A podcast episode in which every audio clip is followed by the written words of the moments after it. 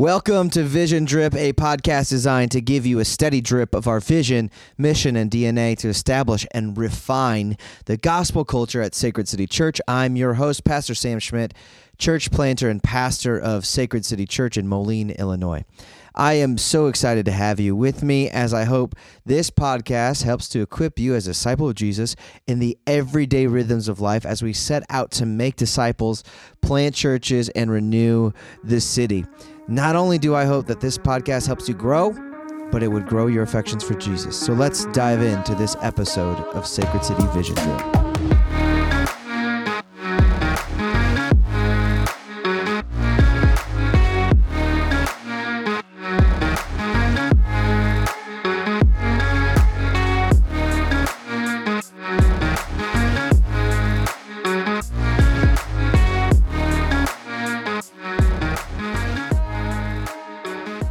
Drip. people. How we doing today? Um, we've enjoyed a couple of uh, days of that are, they're like a teaser of spring, and today it's back out to the the low low twenties, chilly, some ice on the ground, but uh, we're we're making it through. I think gives us a little foretaste of what's to come. I know everybody tends to get a little uh, bogged down this time of year with, you know, we've just had enough of the gray and the dreary and the cold and kids are going crazy inside and all that stuff. I'm going crazy inside. So I loved I loved having some time to be outside this past week. Hope you enjoyed that as well. Um, I wanted to take a little bit of time today and uh, uh, put together this podcast that might fall under the category of sermon leftovers, something that I started last year that you know, I preach something and I don't get a get I don't I'm unable to get all of the stuff that I want to say into a sermon uh, just for the matter for uh, the sake of clarity and uh, I very much found that to be the case as uh, we jumped into Haggai chapter 1 this week. And, and that passage that we looked at on Sunday gives some context in the transition between Ezra chapter 4 and chapter 5. So if you weren't with us, you're, you're tuning into this and haven't listened to the sermon yet. Um, this is very much part of the story. And so I want to take a little bit of time and tease something out that I gleaned from my study. Um, now, if you remember from Sunday, the Haggai's primary message was uh, to the Jews was to consider your ways. He, he's saying, um, take a look at yourself, examine yourself, and see what's going on. Look at your current experience, um, your your current predicament, and uh, as he he he says that, he actually highlights that he he um gives a bit of a summary of it, and he says this is you're living a life that's plagued by inflation. Um, you eat, but you're never full. You drink, you're never full. You got clothes, but you're never warm. This this tendency of you have stuff, um, but it's not satisfying you. It's a frustrated life. Um, it's not so much hardship or or a lack of commodities. It's just that you're not fulfilled in them. And one commentator said, um, the the money goes nowhere is what's happening. It's like putting money in a bag with holes in it. That's kind of what their experiences were like uh, as they were living between Ezra chapter four and Ezra chapter five, as the building had ceased and they got a little bit distracted. Um, building their own homes. They they they kind of put God's home on the back burner and busied themselves with building their own homes of uh, made out of paneling. And um, in the midst of this, they there it says that um, you know the the the harvest isn't as plentiful. Um, you see a lack of productivity. You don't there, there's a lack of flourishing that's taking place, and um, Haggai actually says uh, that God takes credit for this. He's he's actually the one that has fl- frustrated their plans. God says, I blew it away. You went to, to bring all this stuff in, and I blew it all away. He, he's saying, You can give the attribution to me. And this is actually a really profound statement that God makes here. And I think uh, it reveals a couple of things. God, first of all, he's claiming his own involvement and activity within the created world. Specifically, as it relates to the economic world. He has economic sovereignty.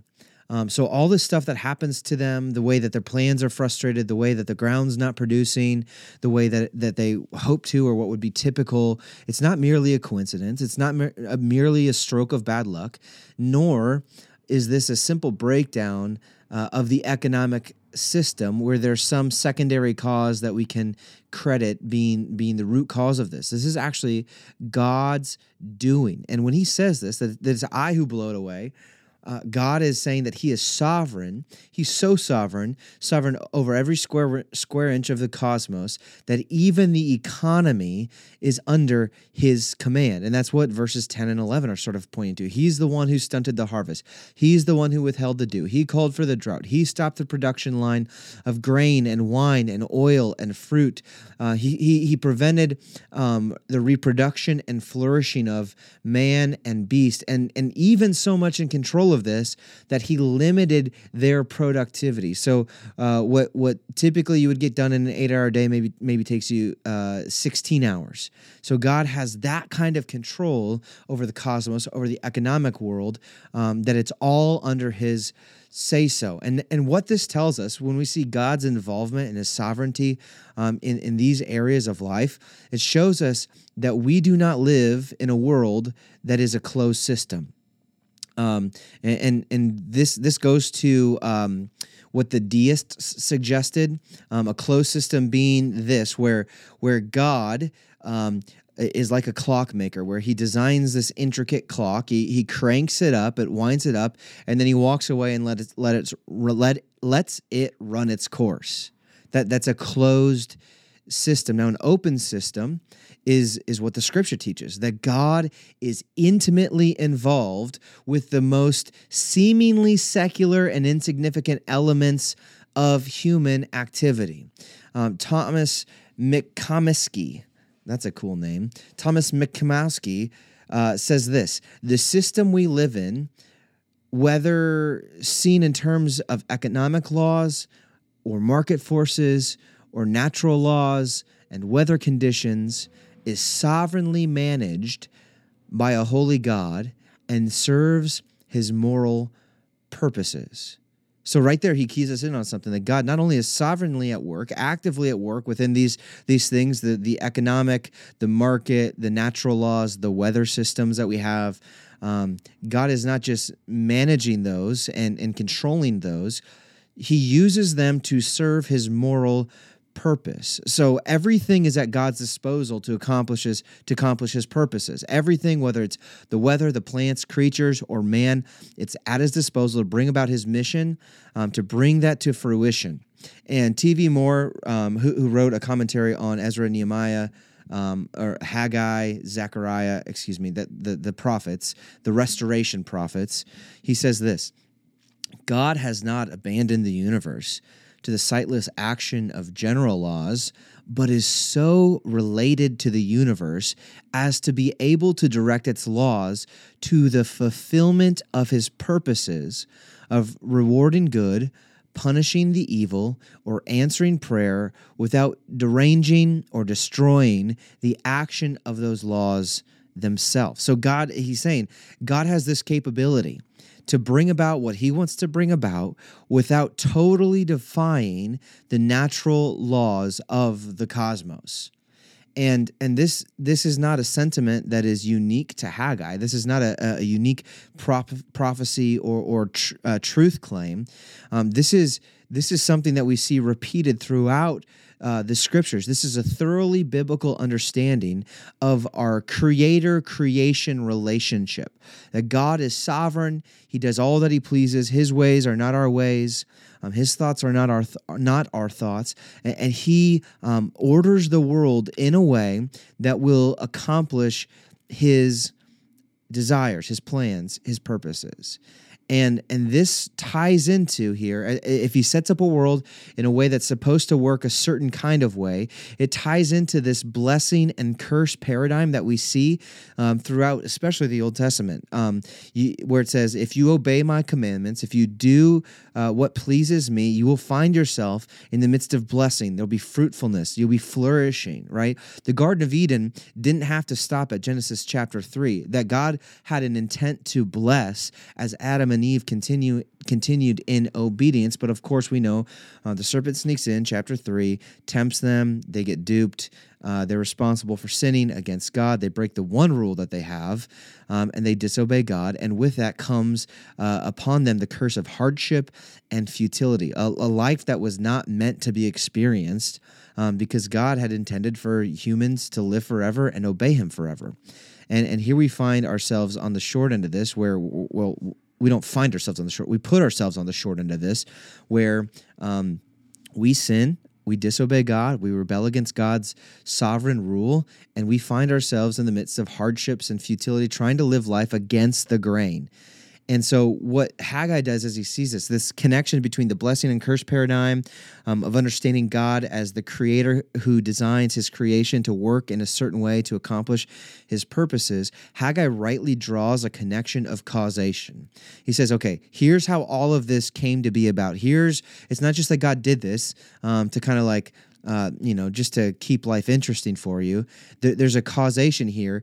It's because you disobeyed God, because you stopped rebuilding the temple, um, you got busy, you got self preoccupied, you shifted into um, building these insignificant homes to live in rather than creating this sanctuary, this dwelling place for God Himself to come down and be present with His people, to dwell among them, and to bring everything that that that that, that entails the, the sacrificial system that guarantees that that speaks to and offers assurance of the relationship that the Jews had with God. And so here Haggai is essentially pointing God's fingers at the Jews, at God's people, and saying, um, "You guys are the one ones who are at fault here."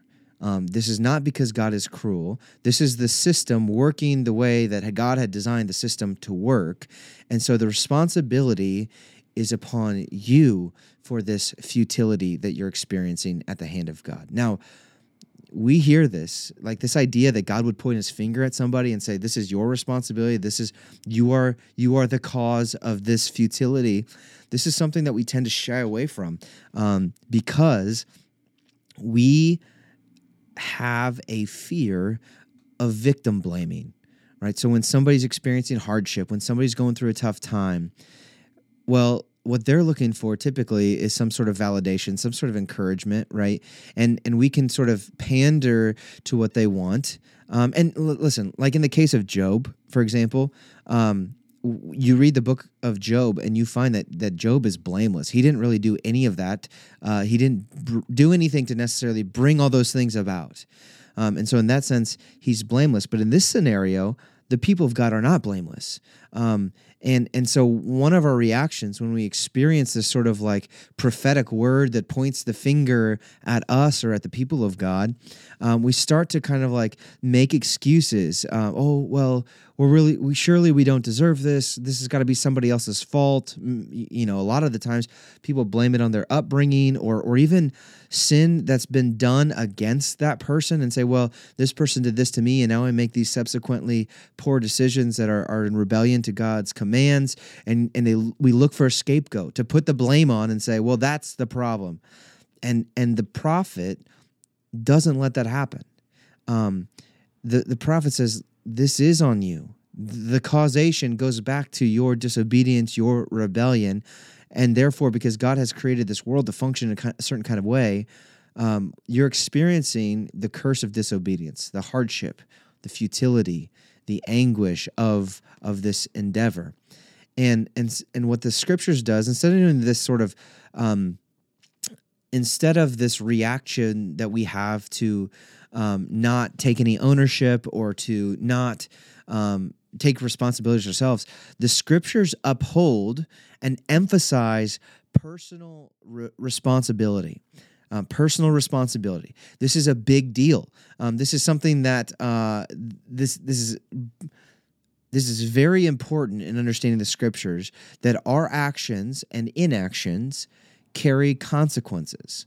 Um, and, and, and you work this out. It goes to the, to say this that your disobedience can bring about far reaching consequences. In this case, it's economic. God says, Hey, I've, I've shut up the dew, I've prevented rain, there's a drought that's come, the, the trees, the crops don't produce like they used to. But in our cases, I mean, that might be the case. Maybe, maybe um, our work life uh, gets cursed. Maybe there's something uh, about um, the, the work that we're doing, the vocation that we have that gets frustrated. But in other places, our sin causes social um, consequences where, where maybe we have this falling out with somebody that we had communion with. Um, there's relational consequences within um, our marriages or, or with kids or our siblings or parents. Like there's there's a consequences that can come through that vein. There are physical consequences. Um, if you don't steward your body if you don't understand your body as a temple to be to be stewarded and protected and and kept care of um, then there can be physical consequences to your sin. And sometimes it doesn't even have to be you've sinned against your body um, it can be something like what you've done has caused so much anguish. I mean, think of the Psalms where where David can't get up off his couch; he's eating his tears. He has this this emotional, uh, psychological anguish that turns itself physical, where his body, his bones are aching. And so this can be the case with us, where because of our sins, because of our disobedience, uh, we will we will reap the harvest uh, and find these negative, unpleasant consequences, the curse of sin, the, the hardship, the futility, and, and just um, lamentable experience uh, of life under the sun. And and the reason for this, the reason why we run into this, and and it's it's it's a thing that you can't really escape. You sin against God, there's going to be some kind of consequences um, because this is how God created the world to work. Um, it's meant to be a prick in the side. It's meant to be um, it, like an an elbow to the rib cage, if you will. Um, that that is like this wake up call. That if you don't wake up from this, if you don't repent and turn um, to to obey God, turn from your rebellion and, and obey God, the consequences will compound and possibly, if if unrepentant, carry eternal consequences.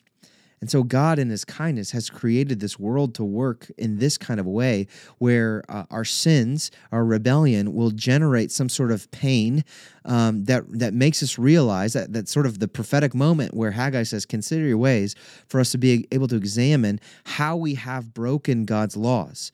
Um, and, there's this saying that, that I'll, I'll repeat every once in a while. It says, If you break God's laws, you break God's commandments, they will break you okay and and that's not um that is God's grace to us because it will provoke us to order our lives correctly. And it's this reminder that that our good, our our, our chief um, joy, our chief advantage, and, and and really God's glory is that we, that you and I and we would learn to rightly live in this world how God intends us to live.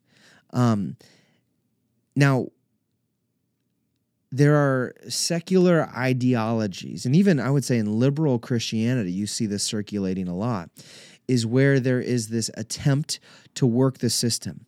You try to find a shortcut or the loophole in God's system of how He's made this world to work, and you try to manipulate things to so so the consequences aren't so bad.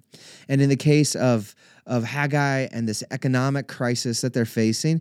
Um, if we're facing uh, an economic issue, we may try to manipulate the economy in our favor so it works for us and not against us. Um, you do this with relationships. You, you try to manipulate it. You try to um, ad- adapt it or find some sort of concession that will that will allow you to keep on in rebellion or sin and not have to deal with the consequences. And usually, uh, if not all the times, uh, you're only putting off the consequences.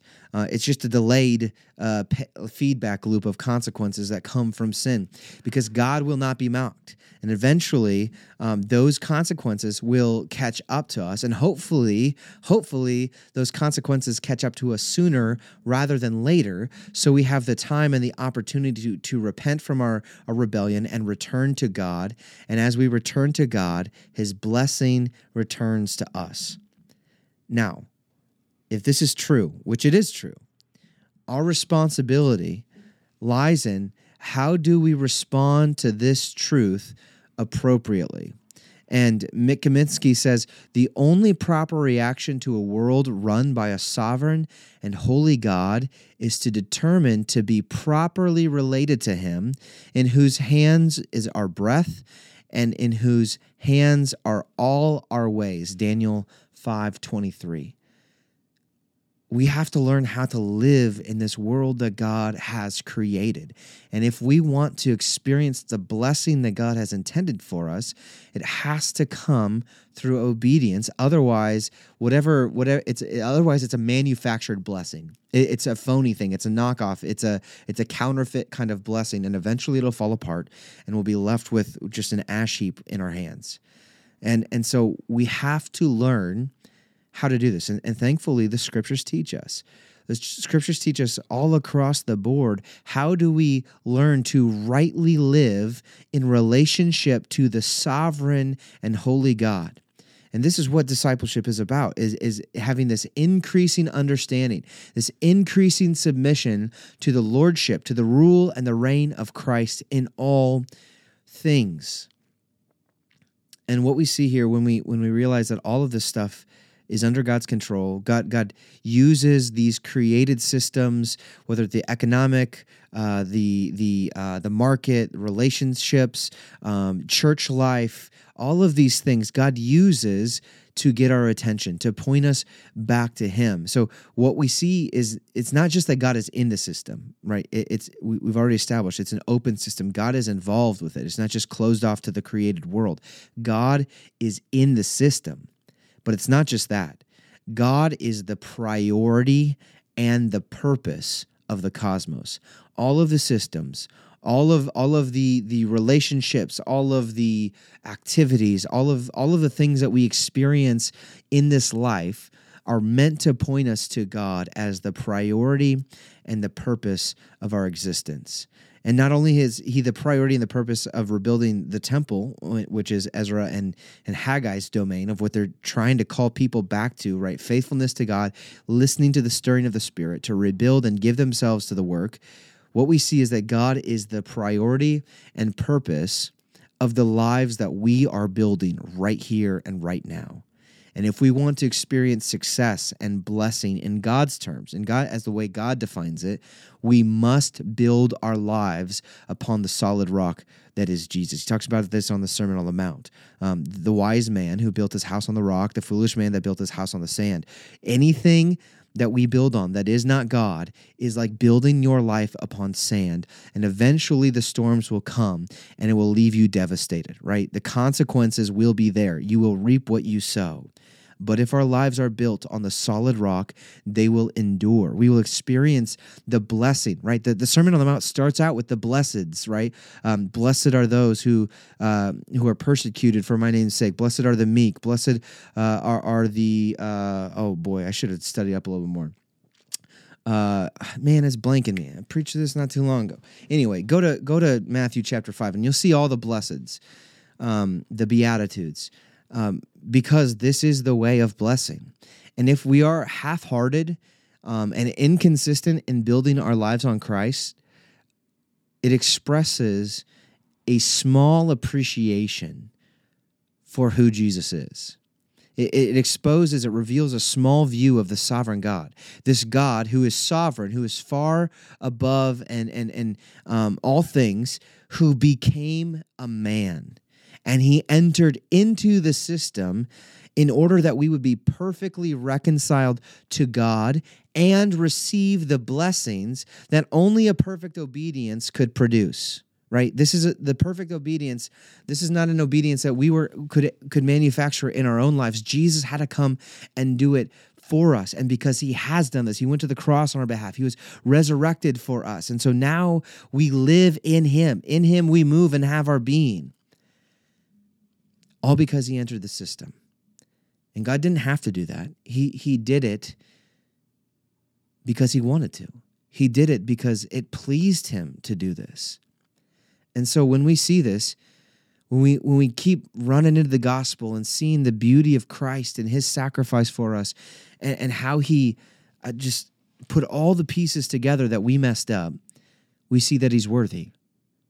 He, he's totally worthy of our whole life, every avenue, every piece, every component, every square inch of our life, Jesus is worthy of being the center of it.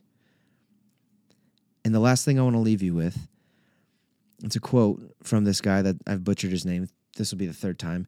Mick Kaminsky.